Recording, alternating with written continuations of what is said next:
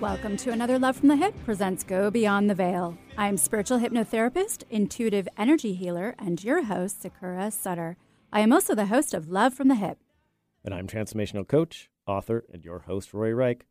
This show is created to put your skepticism of the unknown to rest and to make spiritual sense.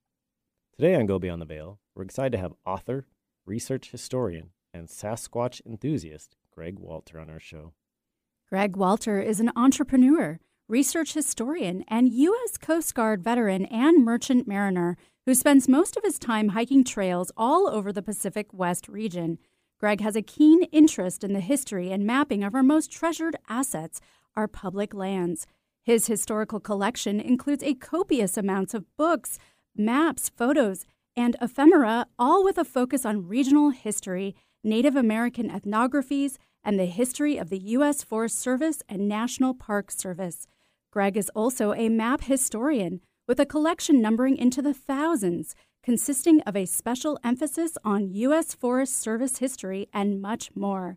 He serves on the board of the Crater Lake and Oregon Caves Natural History Association.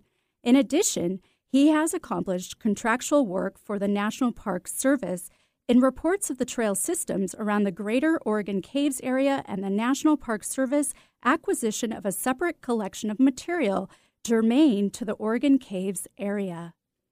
Tales of wild, hairy humanoids exist throughout the world, and such creatures appear in the folklore of North, North America, including the mythologies of its indigenous people. We are, of course, referring to Bigfoot, also commonly referred to as Sasquatch, the ape like creature with over 10,000 reported sightings in the continental United States alone. Many attempts have been made to provide the existence of Bigfoot, including claims of visual observations, as well as alleged video and audio recordings, photographs, and multiple casts of enormous footprints. Bigfoot is also an icon within the fringe subculture of cryptozoology and an enduring element of popular culture today. But does Bigfoot really exist? If so, what are these creatures and how have they remained so elusive to the general public? Stay tuned for more of this episode of Go Beyond the Veil, where we'll answer these questions and dive deeper into Bigfoot with our guest, Greg Walter. A health crisis is one of the most challenging situations we will experience in our lifetime. It leaves us frightened, confused, and asking, Why did this happen to me? Transformational coach Rory Reich experienced his healing crisis when the life he had so carefully constructed came crumbling down around him. The universe had offered him a challenge. He chose to accept it and to rediscover who he was before it was too late. In his book, Transform Yourself Through Disease, Rory shares his personal journey alongside eight practical steps to help those who are stuck realize their self impairing beliefs and discover ways of transforming them so they can reclaim their health and create the life of their dreams. Don't let your health crisis define you. Take the next step and transform yourself today. For a free life coaching consultation, contact Rory at roryreich.com. That's R O R Y R E I C H.com. What would it be like to deeply remember the secrets of your soul so that you can travel the unknown with confidence and genuinely sit back, relax, enjoying life without all the everyday worries? I'm Jen Duchenne, a mystic mentor who guides you to align and amplify your soul's true mission. Get healing, clarity around your next steps, release unresolved guilt, agreements, and karma so that you can fulfill your purpose and reach your utmost potential while experiencing true freedom. Awaken the soul power within you today with me, Jen Duchenne. Learn more at jenduchenne.com. That's J E N D U C H E N E.com. Hypnotherapy helps you discover and explore deep, sustainable life changes. Let Sakura guide your communication with your unconscious mind. Rid yourself of negative behaviors, fears, pains, and emotions. Weight loss, smoking, childhood trauma, chronic pain, and much more can be addressed. Begin healing now. Learn more. Sakura skinandmind.com. S A K U R A skinandmind.com. Bring out the healthy way of thinking you didn't know you had. Welcome back to this episode of Love from the Hip presents Go Beyond the Veil. I'm spiritual hypnotherapist, intuitive energy healer, and your host, Sakura Sutter. And I'm transformational coach, author and your host, Rory Reich. Join us here on KKNW every second Wednesday of each month and every second Sunday on KBKW and also on Cape Town Zone Radio as we try to put your skepticism to rest and make spiritual sense. Today we have the pleasure of having author, research historian, and Sasquatch enthusiast Greg Walter on our show. Howdy, Greg. Hey, Greg. Hi. Thanks for being here today. Can you share with all of our listeners where you're joining us from? Uh, from Southern California. I'm down in the in the sunny part and uh, in a city where there's a lot of trees and a lot of owls. awesome. So, uh, when did you first get interested in Bigfoot? Oh, that dated back. Um, it's almost like asking when did I first get interested in forests. Um, um, yeah, so it dated back you know, you know, obviously living in Oregon, and it was really based on. And part of the book I write about this on my first road trip north, and us going up to a to kind of a sacred area, uh, the same area that I would return to actually, um, years and years later, and nearby. I might even consider moving there. Um, you know, once I'm once I'm finished here in Southern California, and so and so that's but it's a fantastic area up there. It's the Klamath-Siskiyou region, which encompasses the borderlands of Northern California and Southern Oregon. And that's just become my oh, sort of soup du jour as far as the local history, the the public land history, obviously the natural history, and then spilling into uh, myth and and creation lore. Yeah, and the creation of Bigfoot. So, Indeed. how would you describe what Sasquatch is? Well, as far as my research goes, I mean, this launches into a larger question as far as, you know, it's almost like asking, do you believe? Okay, well, of course. One. And and also, are they real? You know, and that's that's probably the other. Um, I feel like in all of my research and everything that I've kind of concluded towards is that they have the ability to come in and out of our world. And I've heard the author Ron Morehead mention about them being hybrid aliens, mm-hmm. and I think that there's some that there's some truth to that. Uh, it's the one part of science we still have that is so unknown, and that's our workings around um, whether that's cosmology or the universe at large. Um, there was a cool story that happened just recently in early July where it dealt with the Hadron Collider there in Switzerland or outside of Switzerland, um, or yeah, in Switzerland. Um, and it um, and it's where they discovered some new particles, Hmm. and those I believe are the steps, the building blocks towards us learning more on dimensional theory and how that would work. So, would you Um, say then, because I've had a lot of guests come on for, uh, reporting about Sasquatch and Bigfoot, would you say that Sasquatch is more than more of a hybrid alien than a primate? Well, yes, I would, uh, and I and I and I dare to venture to go there just based on the fact that because I'm also somehow I've developed into a Bigfoot skeptic, as far as the fact that we have no physical evidence. Mhm. There's nothing in the fossil record on these guys. Um, they point to the the giant orangutan, you know, the Australopithecus black guy, um, you know, and yeah, and so this is the thing about the fossil record is that is that pretty much everything we've ever found, unless it's some microorganism. I mean, this is where you get into the cryptozoology and the animals that we've never discovered yet, Mhm. but they ain't very big. Yeah, and um, you know, and I have a friend that's that's a mycologist that actually one of her one of her grad students found it was an unknown species of mushroom growing under a log in a stream in a certain area in the in the southern cascades and it was an unknown species okay, little mushrooms, yay big, you know, the size of a marble growing under a log. Yeah, okay, I could see where that could slip by the radar. um, but but but but here we've got this this this eight to ten foot biped, you know, running around the cutover forests of the Pacific Northwest, largely going unnoticed, being Mm. incredibly elusive, and with no evidence. And so the only thing we have that stands in the way of all this is the sightings and the footprints right. and and so you know and so so when you ask if i believe yes i do but i don't think we know the full story So, have you had an encounter with Bigfoot? And if so, uh, when was that? And can you briefly tell us about it? Sure. That was back in the mid 90s. Um, so a long time ago in a land not very far away. Um, it was something that I was on a backpack trip. I basically, years later, I would piece together what had happened. It took me years to figure this out.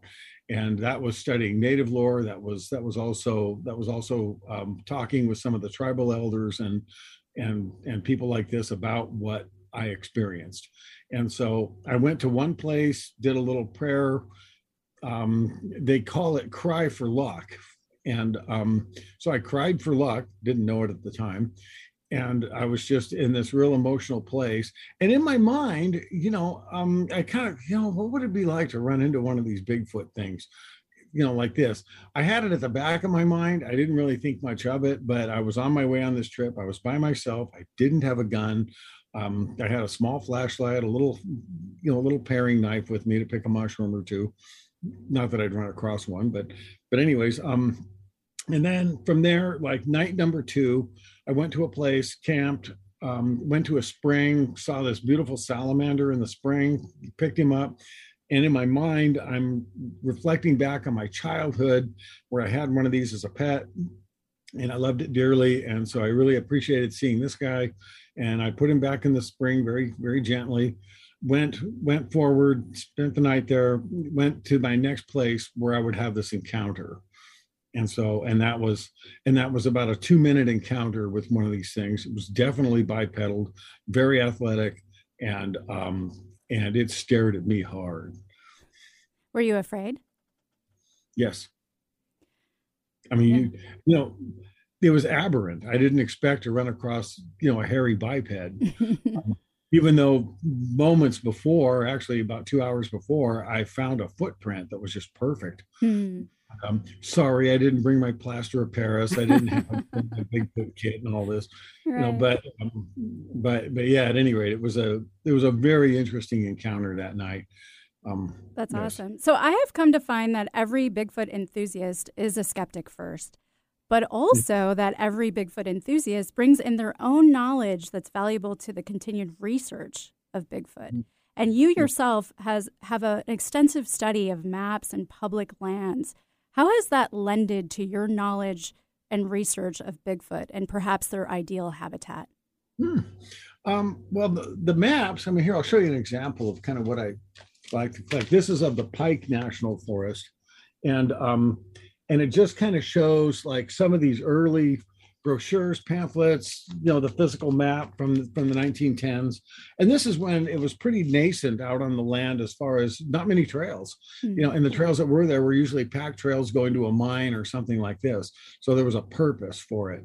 Um, and obviously pack trails into roads, fire lookouts, all of these developments within the National Forest system that happened over the years. The trails peaked out in the 1930s. And then from there, we stepped into the war years. And then after that, they made huge inroads, pun intended, with logging and, um, you know, dragging out natural resources aside from minerals.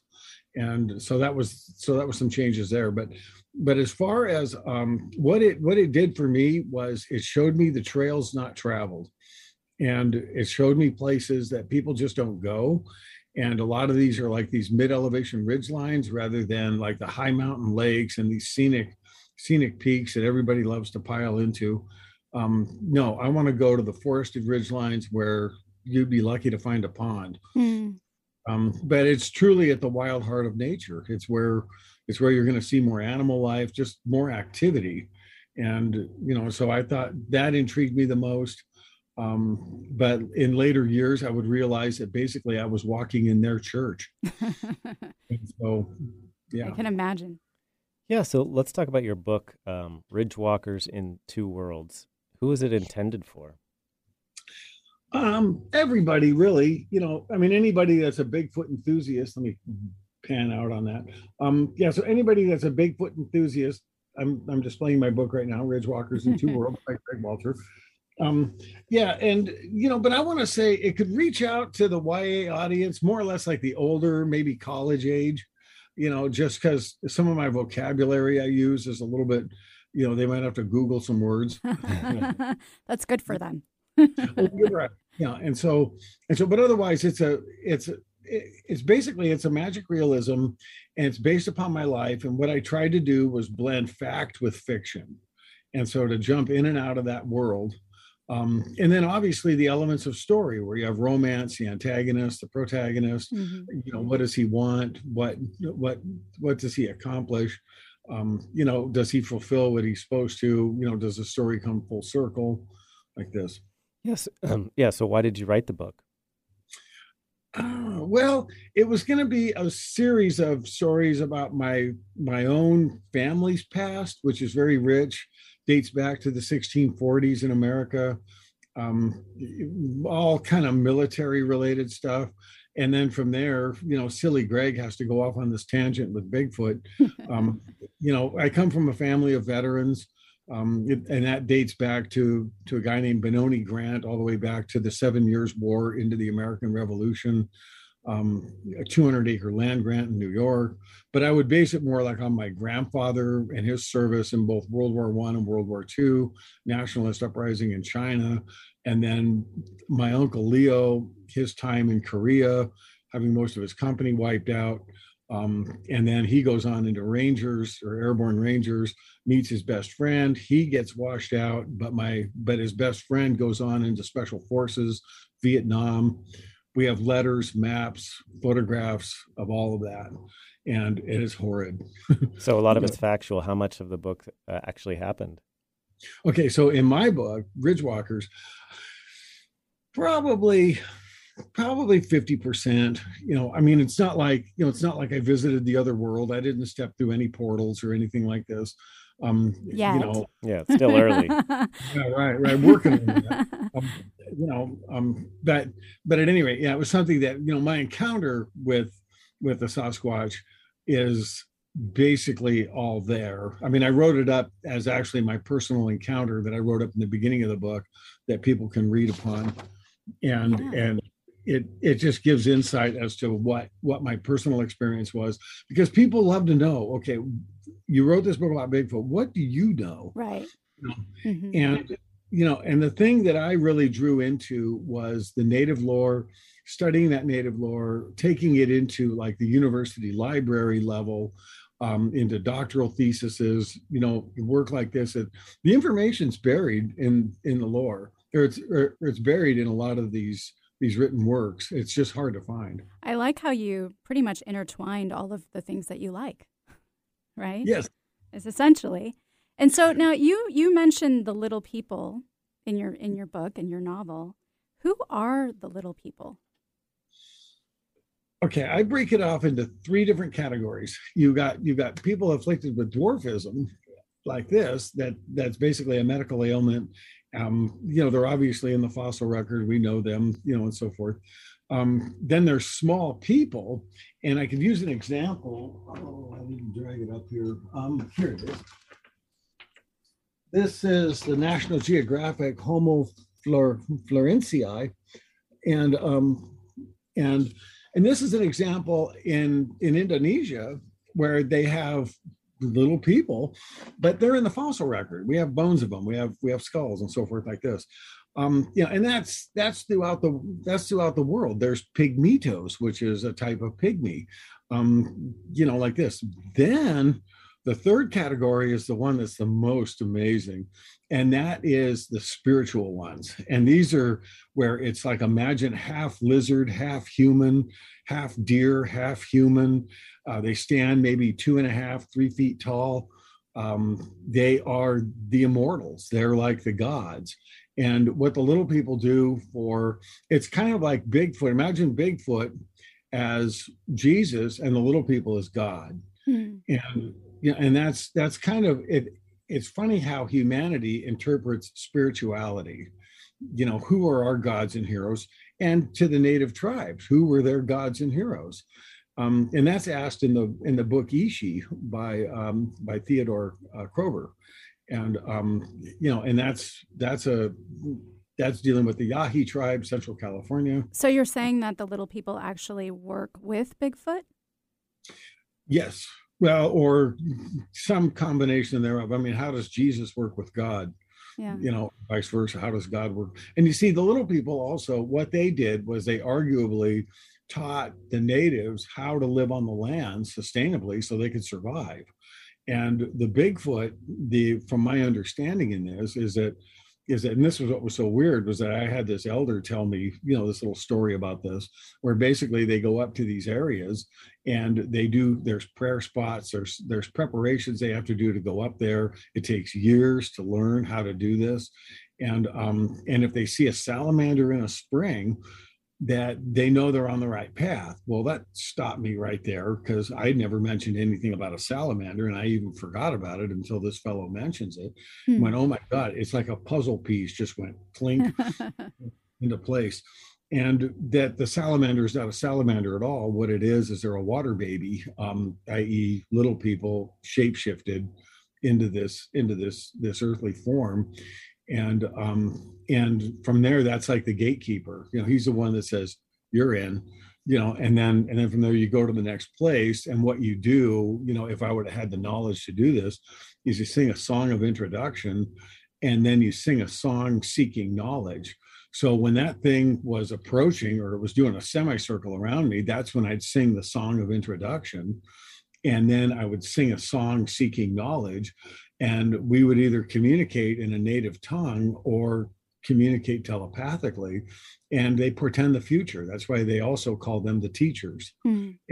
what they do is they would tell you know like salmon are not going to run next year. What are you going to do for your food supply?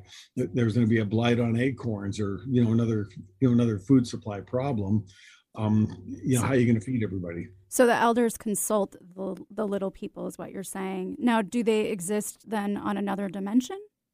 The little people. I it wouldn't surprise me if they're able to jump in and out of it just like just like Sasquatch could. You know, um, they have that they have that level of smart. Yeah. Uh, you know, and and do yeah, they, and to the others. Do they make themselves visible to everyone, or is it for special reason? Oh, it's probably for a special reason. Yeah, yeah, because otherwise they're very hidden you know um it's sort of like the dark watchers the little people of big sur where mm-hmm. you know they're actually these shadowy figures on a ridge line that stand 15 feet tall never mind the the the, the pathway of the sun or in other words like the trajectory of the sun on the fogs on the ridge line or on the fog on the ridge lines that then portray their shadow as these 15 foot things when really they're probably two feet tall mm-hmm. Smart very smart so ha- have you had your own experience with the little people well, insofar as the fact I got to hold one, maybe I, mean, I, thought it was a salamander, you know, and so and so I can't, you know, um, I mean, I wish I could say, oh yeah, oh yeah, we, you know, we talked about, you know, like, what's your favorite coffee? yeah, and so and so, you know, but but remember, giant salamanders, they're the king in their world. I mean, yeah. they they kind of own the place. What did and you feel in that experience?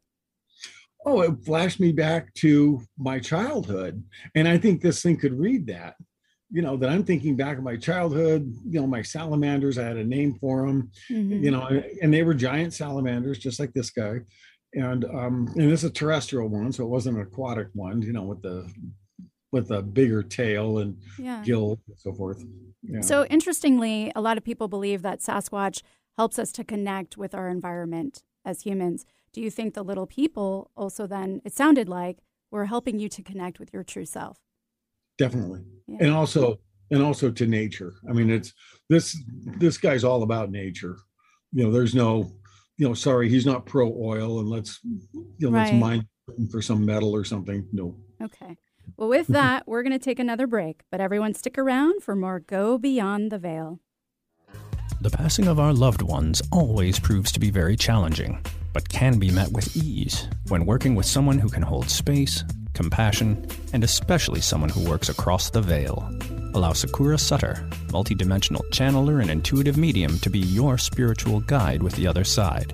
No matter if you choose to communicate with your transitioned loved ones to help you with the grieving process, or connect with spiritual, galactic, and other light beings to explore and dive in more on your spiritual path, Sakura can assist you.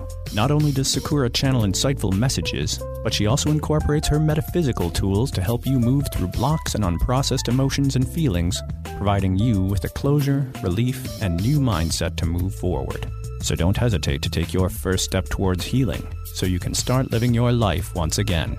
Remote sessions available. Contact Sakura at sakurasutter.com. That's S A K U R A S U T T E R dot com.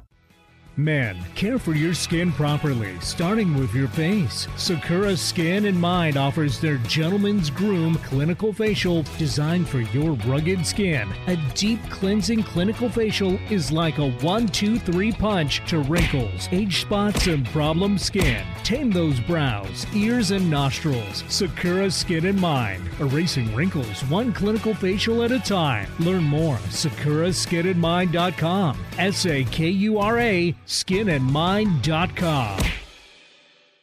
Taking care of your body's largest organ can be difficult, but not for Esthera Skincare Mist. This topical skin spray supports your skin's own natural healing defenses. Esthera Skincare Mist is a light misting spray, free of parabens, alcohol, toxins, and fragrance. This all natural topical skin spray will take the woe out of your skincare worries without clogging your pores. Irritation, inflammation, redness, post procedure sensitivities? No problem. With Esthera Skincare Mist, you can continue about your day without the skin dismay. Acne, rosacea, psoriasis, sunburns, rashes, and fungus? Don't let these skin concerns inconvenience you. Instead, let Esthera Skincare Mist allow you to be happy in the skin you're in. Available at Sakura Skin and Mind. Learn more at estheracare.com. That's E S T H E R A care.com. Welcome back to another Love from the Hip presents Go Beyond the Veil. I'm spiritual hypnotherapist, intuitive energy healer, and your host, Sakura Sutter. And I'm transformational coach, author, and your host, Rory Reich. Don't forget to follow and like us on Facebook as well as Instagram, and check out our podcast on SoundCloud. Today, we have the pleasure of having author, research historian, and Sasquatch enthusiast Greg Walter on our show. So, Greg, before the break, you were talking about the little people, and I was hoping that you can share with our listeners a, a book, a resource where they can learn more. Oh, well. Aside from your own book. yes. A friend of mine, um, John Roth, will run, there's one out there called American Elves, and it's an encyclopedia of the little people based on 380 ethnic groups throughout the Western Hemisphere and so which is really amazing to think that i mean first of all half the book is bibliography. Mm-hmm. uh, the other the other component to this too is that that's only part of the world. What about the rest of the world?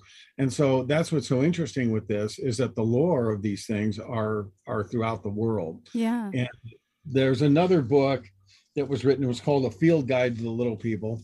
And this one was um, all about there was about 78 or 79 different examples all around Europe, the UK, Germany, Italy, you know, like this. And, you know, and so, and so, and once again, very rich in, in the lore of these things. There was an example I remember reading about how that the Irish used to leave they had an altar for the little people and they would leave gifts and little little trinkets and stuff like this and that was that was co-opted or taken away and replaced with statues of the saints hmm. and here comes organized religion step into the picture right you know okay. and the little people in our culture look no further than a box of lucky charms yeah you know, there's, there's your leprechaun so you had touched on the purpose of the little people. I was hoping that you could go more into the purpose of Sasquatch. Hmm, okay. Uh, that one, as far as as far as origins and you know, like our first contact with them and stuff like it, it really wasn't that long ago. It became increasingly popular there in the 1960s. And keep in mind that was at a time where we were logging heavily all over the greater Pacific Northwest through the 50s and 60s, post post World War II era. Um, there was also but going back in time, we would have these occasional sightings of these things, fur trappers seeing one or, you know, something like this, but very scant evidence. On the native side, it was interesting because they only dated back maybe a thousand, maybe 2,000 years. They didn't go back that far into their own creation lore. And so, and so there's a, there's kind of a gap there as far as, you know, the existence of Bigfoot back say 5000 years ago or longer mm-hmm. and it would, it would seem too that the interest kind of go fades in and out based on pop culture too sure right? yeah so but that's contemporary yeah so um, why do you think and how are they so elusive oh i I think that they just know the landscape really, really well, and they know how to avoid us. And also, I don't think it's that big of a, I don't think it's all that much difficult for them to do that, given the fact that we don't spend much time out there on the land ourselves.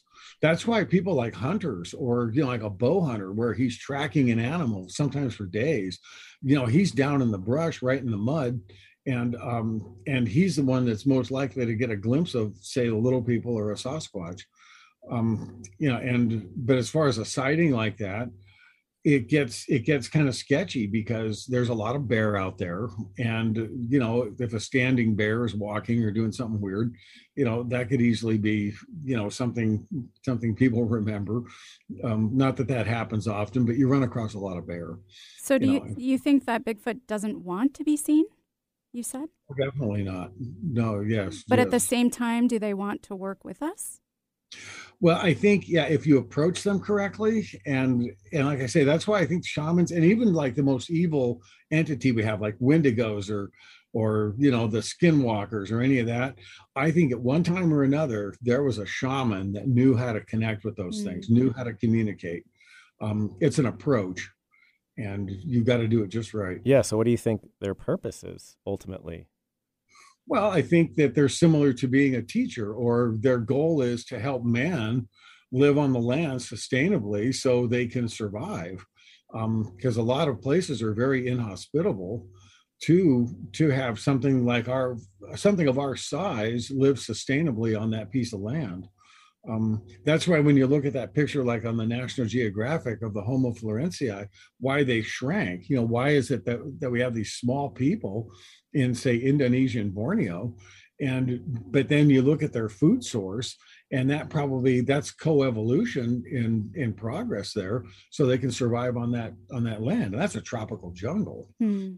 so yeah so i wanted to ask um i a lot of Bigfoot researchers believe that they actually bury their dead, which is why we haven't found any remains. And that also we haven't really found their scat because they tend to go in the waters or that we we confuse it with bear scat. What's your take? What do you believe? It's a difficult one. Um, you know, you know, first of all, if you've ever gone out with physical archaeologists on the land, I mean, these guys can find shards out in the middle of nowhere. They can find you know stuff that easily I would have walked right by, you know, but it but but their eye is trained to pick up this stuff. And so, but as far as finding skulls and stuff, I mean, there was an example, I think Lovelock Cave in Nevada, where they had a skeleton and some skulls and stuff like that. And that was from these red haired giants. The question is, was that a Sasquatch? Mm, right. You know, and because those were documented stories in the lore of, I think, the, um, I think it was the Winnemucca's and um, you know those the, the, tribes are the Paiute or the Shoshones, you know, they're in that that part of the Great Basin. Yeah, I guess also if you truly believe that they're interdimensional beings, right? Right. They go to. Are they are they from else. here? Do they come here to visit, to help out, to assist? You know, what happens when they die? That makes things a lot more complicated. That's right. That's right. Yeah, and there's you know, and I think we fully know about three percent of the universe. Mm-hmm. Yeah, for sure. Mm-hmm. You know, so and so we've got so much to learn there, and that's why scientifically it's hard to dismiss it because of the fact that we know so little of that whole that whole realm of science. Right. We're learning, but not not there yet. yeah. So in your book, uh, Sasquatch communicates telepathically. Do you believe this is how it, they really communicate, and and why? You know, the thing is that it could actually be that they speak in the native tongue. And so when they get together with with one of the shamans and the guy's standing there and when he sings the song of introduction, you know, he's not singing that like 60s pop, you know, he's singing that like, you know, basically in that native tongue, whatever that you know whatever that lingua franca is and that sasquatch having a relationship with those shamans is going to talk i mean i believe that they can talk to them and you know, Ron Morehead and his Sierra Sounds yes. can get on it pretty good. Um, and I mean, if you want a little epiphany moment there, when I heard one of them, I kind of went in a tizzy because I remember three years before I had my encounter, I was up at the high mountain lake and, you know, at the big peak and, and so forth in front of me. And I heard that and I blew it off at the time as like a coyote, but it just shook me to my soul. Like, what the hell was mm. that? Boom, silence. You know, um, and I just to this day I couldn't figure it out. And then when I heard his tape, I went, "Oh my God, that was it." A lot and, of people who have had encounters say that they say that it the moments just freeze you, and even right. if you're not even if you're not hearing Sasquatch at the time, just you can feel the presence because it just freezes you in your tracks. Well, it's so much different. You know, I mean, it's not like a coyote howling or a bear growling or something like this. Okay, that's something we can relate to. Oh, bear, you know, but this was what was that? Mm-hmm. You know, mm-hmm. and it just it, it, came out of the blue, and um, and I was the only one there. And um, and these things, I mean, what would have happened if I would have spoke back to him and basically called them in, you know, um, and that's kind of the ability of what the shamans can do. So you, you had talked about Ron Morehead, and and Ron Morehead was a guest on Love from the Hip and shared his quantum aspect of Bigfoot. And mm-hmm. do you believe that because we're in nature, people who are in nature are more inclined to see Bigfoot? It's because we are elevating our consciousness at that frequency to be able to see this multidimensional being. It could be. I mean, it could be that also that the multidimensional being picks up on you and is willing to expose himself. Mm. Um, you know, I mean, it could be also, you know, there's kind of a side story back to the little people is that is there's a great story about Olive Steinbeck, who was who was Thomas Steinbeck's um, that was his grandmother, and that was John Steinbeck's mom, living there in these inner valleys by the Santa Lucia Range basically a school teacher riding back and forth over one pass and she would leave these little little trinkets and stuff like this and then return there'd be this beautiful array of acorns and feathers and and you know things like this. And the thing there is that that information you know um you know it's like they were willing to approach her but they but they still wouldn't reveal themselves. I mean that's why they call them and it dates back into spanish california los vigilantes oscuros known as mm the Dark Watchers. Yeah, interesting you know, so, story. yeah, yeah, there's some so so there's stuff that dates back, you know, that goes beyond just just our Euro American, and and that's what's so fascinating with the native lore is that is that you can't really talk about one without at least bringing mention or paying attention to the other. Yeah, so you mentioned that Sasquatch potentially are here to be teachers or giving us information about the future. Do you think they have other abilities?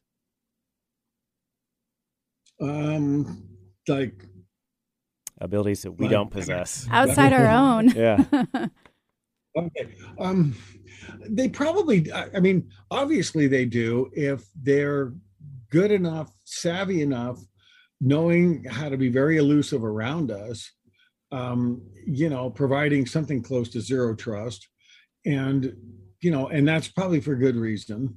And you know and so and so they must be a very they must be a very advanced being with intelligence to be able to do that, especially given their size and given the amount of um, you know the times we might see a footprint or we might actually get a get a glimpse of a sighting of one you know and that's that's versus all the people in the monkey suits you know um and so and so you know with regards to the popularity of this um yeah. There's nothing worse than going on a Bigfoot expedition and you don't find Bigfoot.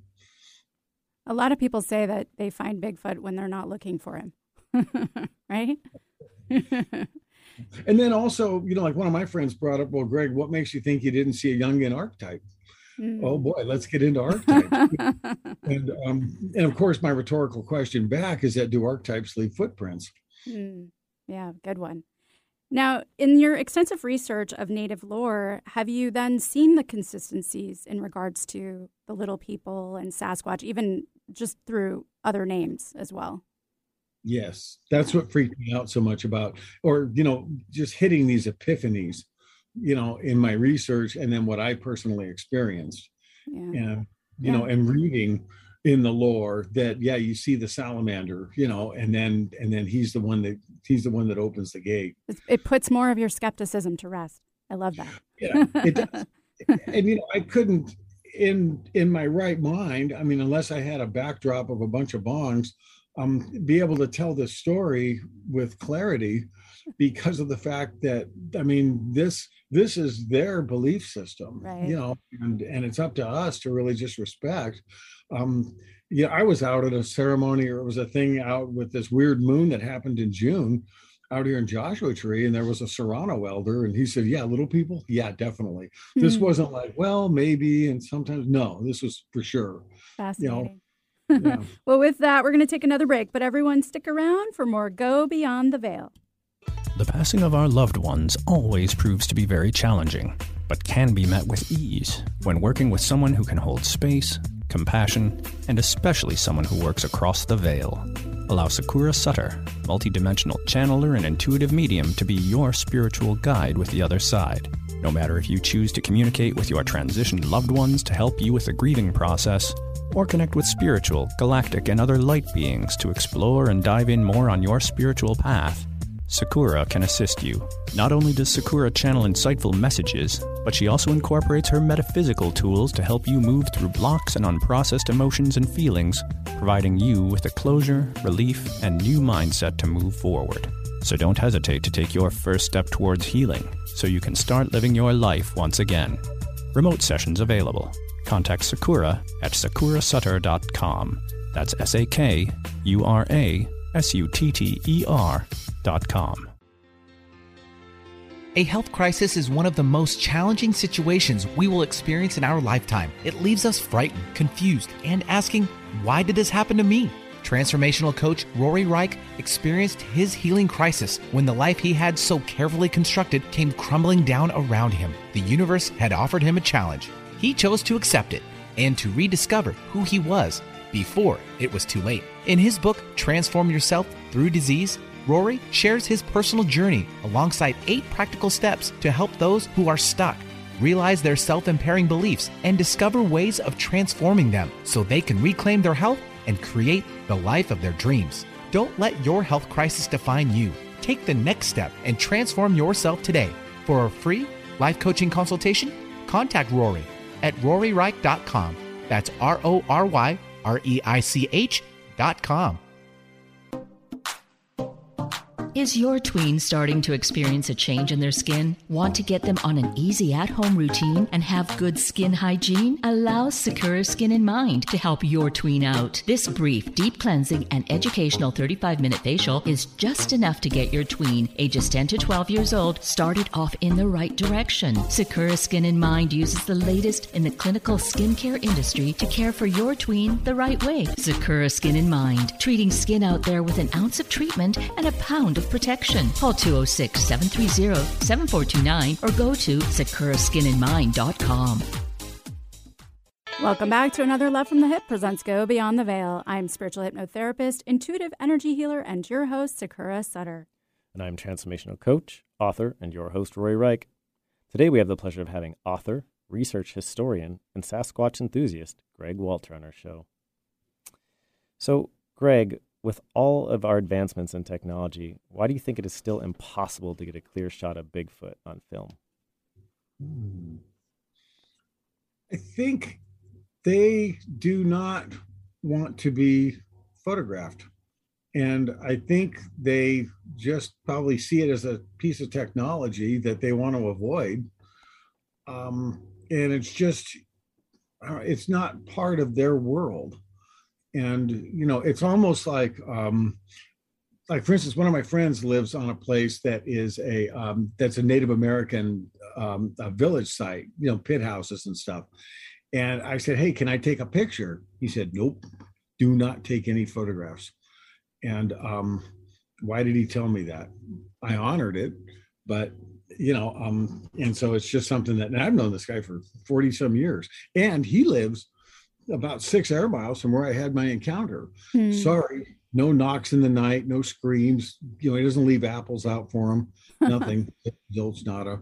You know, um, and that's probably because you have to go to them, and then once you're there, they come to you. Hmm. You know, if you're if you're in that right mode and and you know right space. Yeah, the Um, the Olympic Project had expressed that they know that the cameras are there. so right. yeah. Right. Yeah, it also it keeps me going back to this whole interdimensionality Mm. aspect, right? Like if you could truly cross back and forth, then you choose when you want when they want to come here and interact in the environment Yeah. and when they don't. And so Our iPhone technology isn't there yet. maybe it just doesn't it doesn't pick up that high frequency, Right. right? Exactly. It's like capturing a ghost. now, do you, do you believe that Sasquatch are nomads? I, you know, I think they probably inhabit like a certain area. And I think once again, back to the little people, why are they so sad? And one of the reasons for that is because if they live, you know, purportedly they live two to 3,000 years.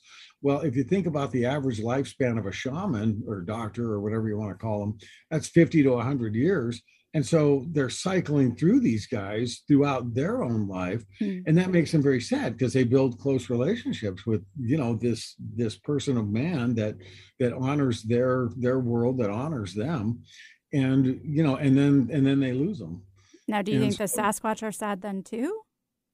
i think they could be if if they if they build that relationship you know and that that probably takes time and you know a, a lot of trust i mean there's there's a lot going on there that that these things you know can immediately pick up on you know whether you're a good person or a bad one. Now, do, do you believe Sasquatch has leaders or chooses a leader? they might. I mean that's that's also you know i'm not sure their hierarchy. I write about that in the book just to have fun with it. But um but i you know as far as what their what what their sort of family structure is and and how they function i mean that can be all over the map you know um and there's there's a lot of people that crazy um that, um, that write about this, where you know they feed them apples and they visit them all the time, and they Ah. go to the planet and you know hang out on lounge chairs. Um, I, I think I had asked Ron, yeah, because Dr. Stephen Greer is all about bringing the aliens to you, right? Through meditation and consciousness. I asked him, well, do you bring Bigfoot to you? He's like, why would I want to do that? so now you call them ridge walkers. Is that correct, Sasquatch? And why do you call them ridge walkers? Oh, um, that is an interesting story. Um, that actually, that actually is. Um, it's it's referred to in some of the ethnology and some of the cultural ethnology work, um, and you know, and it's and it's kind of referred to more or less the um, the apprentices that go up and you know people that go up to these sacred areas, and um, and what they're doing. But it's also it was it it really comes down to also like a form of transportation, you know, where you go up on the ridges. Um, Mhm. Great example, Klamath River, 1860s. The cavalry show up, or the or the U.S. Army guys, and they run into this band of natives, and they said, "Well, we're going to go to your village. We'll go around the river, and et cetera, et cetera. We'll be at your village in about three days." And they kind of look at each other and go, well, "Okay, whatever," you know. And um, so, so the army guys take off. Well, the band they just head up on a like a finger ridge to the main ridge, drop down the other finger ridge. They're at the village in eight hours. You know, yeah, that- the the Olympic Project had called them ridge apes, and and they say it's because they live along the ridges, and it gives them the best vantage point. So just like you were saying, they're then able to see anything coming as well as all of their food. right, right. Well, it's very smart, you know, because because the ridge lines provide that that mode of transportation. That's why you get game trails up there that are very active, and also crossover trails where they go from one drainage to the other. hmm So, do you ever think there will be a day when Bigfoot will not only become more visible, but also have more of a relationship with humankind? That would be nice, and that would be welcome. I think that that's up to humankind to want to be receptive to what what the poor critter might have to say. Um, you know, I don't know. You know, that's a that's kind of a tricky one because you know, um, building a relationship with something like that, it's probably like a lifetime of of duty and service. Hmm. Um, it's sort of like dedicating your life to the Vatican. You know, um, Yeah. Yeah, I mean, it's interesting. I feel like as as a species, we've gotten farther and farther away from nature. you Because know? we've gotten further away from ourselves. yeah, So, so Yeah. it feels like As we're a- kind of heading in the opposite direction right now. But maybe maybe we'll we'll, we'll make a U turn soon. that's a that's a that's a cultural you know topic of query. so, how can our listeners learn more about you and your book? Where can they find it? Oh, um, I have a website, www.theridgewalkers.com. I also am on Amazon. And also, if they wish to contact me directly by email, they can do that. Um, I'm at gregwalter.author. And also, I'm also on Facebook, Greg Walter Insurance. And then, and then also Greg Walter author um, with Ridgewalkers and playing around on all the Bigfoot sites and having fun with that. And can you share the title of your book one more time? Sure. It's Ridgewalkers in Two Worlds. And it just came out this year. And um and so so yeah, and it's I more or less wrote this to to format it around a screenplay. And so, you know, nice. to have that kind of pace and tempo, you know, going on within the story. And so it's a it was fun. It was a great, great project. And um love and that. Love well, thanks for being here today and sharing all of your wisdom on Sasquatch and the little people. Yeah, thank you so much, Greg. Thank you. Thank you both. Keep up your great work. thank you. And thank you to our amazing producer, Eric, and you, the listener, KKNW, Timber Country, and Cape Town Zone Radio. Don't forget to subscribe and like our podcast, Go Beyond the Veil, anywhere you can find podcasts. And did you love the show? Let us know and follow us and like us on Facebook and Instagram and tell your friends. You can find me at sakurasutter.com. You can find me at roryreich.com. Tune in every second Wednesday of each month here on KKNW at 2 p.m., every second Sunday on KBKW, and on Zone Radio for more. Go Beyond the Veil, where we make spiritual, spiritual sense. sense.